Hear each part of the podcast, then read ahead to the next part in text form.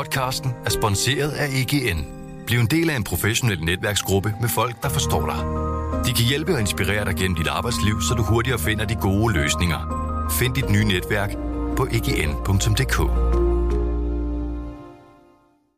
Velkommen til Morgenposten. Berlingskes nyhedsoverblik. Facebook vil i gang med en større rebranding, og det betyder, at selskabet skifter navn.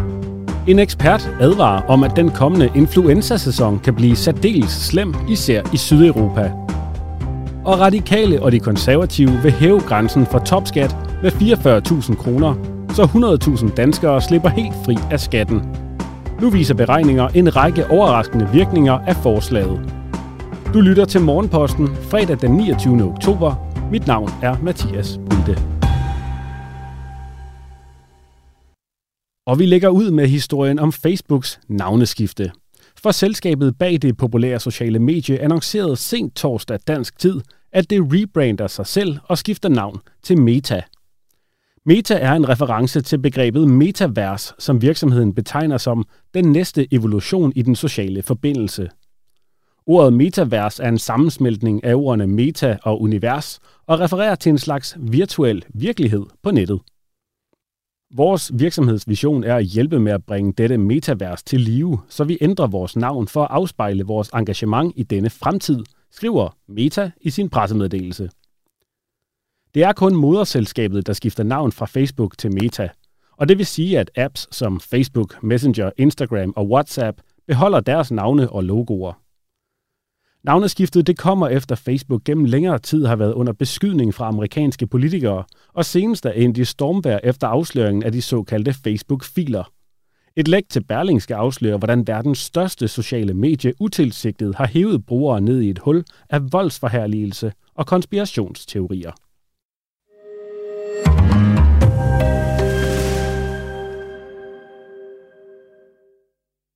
Så skal vi til en historie fra politikken, og den handler om den kommende influenzasæson, som kan blive alvorlig.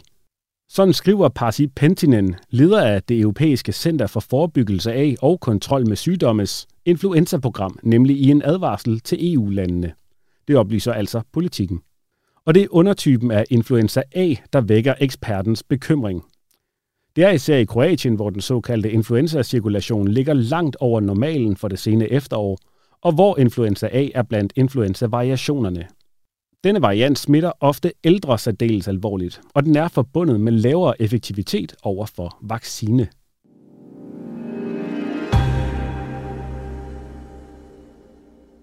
Og så til en historie om specielle forhold for speciallæger i Nordsjælland.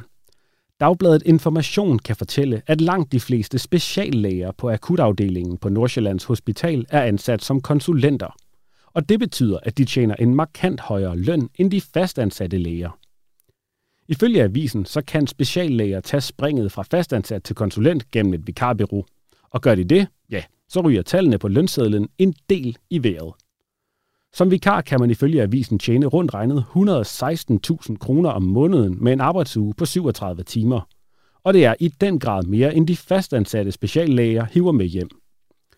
For ifølge overenskomsten for overlæger fra april 2021, så tjener de fastansatte lige godt 62.000 kroner om måneden, plus 11,6 procent i pension.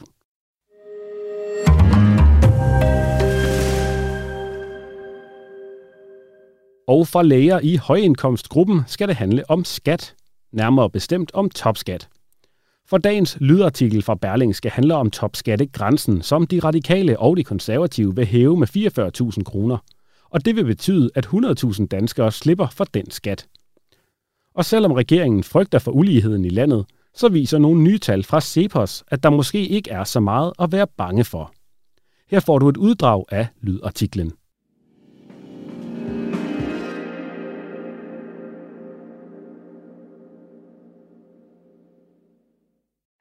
I Danmark betaler 440.000 danskere topskat.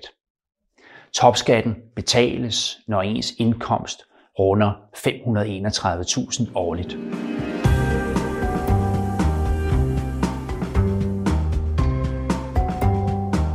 Er du en af 100.000, der skal betale mindre i skat ved højere topskatgrænse? Det kan du gøre med god samvittighed? Det er titlen på den her artikel fra Berlinske, skrevet af Frederik M. Juhl. Regeringen er med statsminister Mette Frederiksen i spidsen stærkt bekymret over den stigende ulighed i Danmark. Derfor udgiver finansministeren hvert år en redegørelse om uligheden i Danmark. Hvis regeringen i forhandlingerne om Danmark kan mere følger et forslag fra de radikale og de konservative og hæver topskattegrænsen med 44.000 kroner, vil det dog ikke kunne udløse mange linjer i den næste rapport om uligheden, der kommer i dagene omkring 1. december. For selvom en højere topskattegrænse vil hive 100.000 danskere ud af topskatten, vil stigningen i uligheden knap nok være til at få øje på. Det viser beregninger foretaget af den liberale tænketank Cepos. Forslaget om at hæve grænsen for topskatten blev her i Berlinske fremsat af de politiske ledere fra de radikale og de konservative, Sofie Carsten Nielsen og Søren Pape Poulsen, næst sidste dag i august. Cepos beregninger viser, at uligheden målt via Gini-koefficienten kun vil blive øget med 0,1 procentpoint som følge af den højere topskattegrænse. Gini er det mest anvendte mål for ulighed. Er indkomsten aldeles ligeligt fordelt mellem alle danskerne, vil Gini-koefficienten være 0. Har en person hele indkomsten, vil Gini-koefficienten være 100. Samtidig viser beregninger fra Cepos, at arbejdsudbuddet vil blive øget med 2.100 personer som følge af den højere topskattegrænse. Analysen fra Cepos sætter nyt lys på to af de mest hede emner i debatten om den økonomiske politik i en tid, hvor danske virksomheder for alvor skriger på arbejdskraft. Prisen for statskassen for den højere topskattegrænse vil være 1,5 milliarder kroner om året. Det er penge, som naturligt ikke kan bruges på andet, men det er heller ikke et forslag i den dyre ende. Cheføkonom hos Cepos, Mads Lundby Hansen, har på baggrund af beregningerne en klar opfordring til regeringen. Jeg mener ikke, at politikerne skal lade sig begrænse af den matematiske ulighed. Vi er blandt de lande i verden, der har mindst ulighed – vi står i en akut situation med mangel på arbejdskraft, og så er det relevant at øge topskattegrænsen, som er det mest effektive skatteinstrument til at øge arbejdsudbuddet, forklarer Mads Lundby Hansen. Du kan læse eller lytte til hele historien på Berlingskes hjemmeside.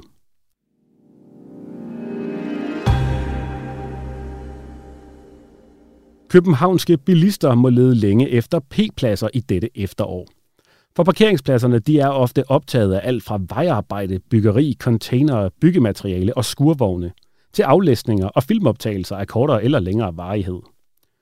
Med oplysninger fra Teknik- og Miljøforvaltningen i Københavns Kommune sætter Berlingske nu tal på antallet af offentlige parkeringspladser rundt omkring i byen, der ikke er tilgængelige på grund af vejarbejde og byggeri og forvaltningen vurderer, at ca. 3.218 parkeringspladser fredag den 22. oktober var optaget på grund af gravearbejde.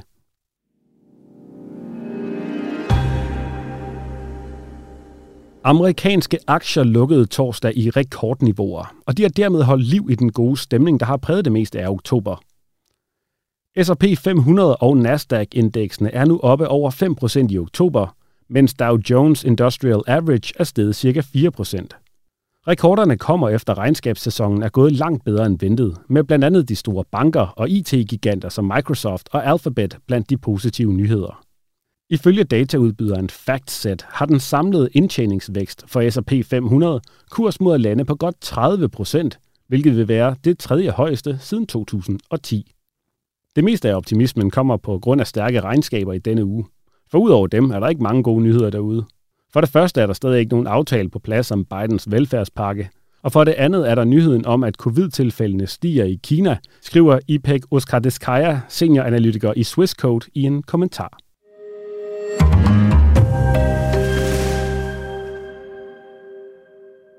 Og så kaster vi et blik på nogle af de begivenheder, der finder sted i dag.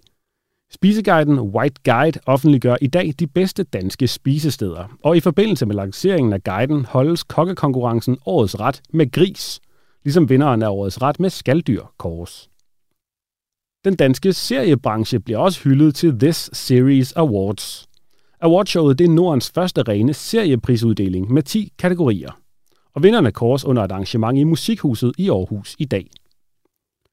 Og endelig fortsætter afhøringerne i Mink-kommissionen i retten på Frederiksberg. De seneste dage har været ganske opsigtsvækkende, og fredag bliver der altså skrevet et nyt kapitel. Det var, hvad vi nåede i Morgenposten for i dag. Husk, at du i eftermiddag kan lytte til Berlingskes nyhedspodcast Pilestræde, og så er Morgenposten tilbage igen i morgen. God fredag.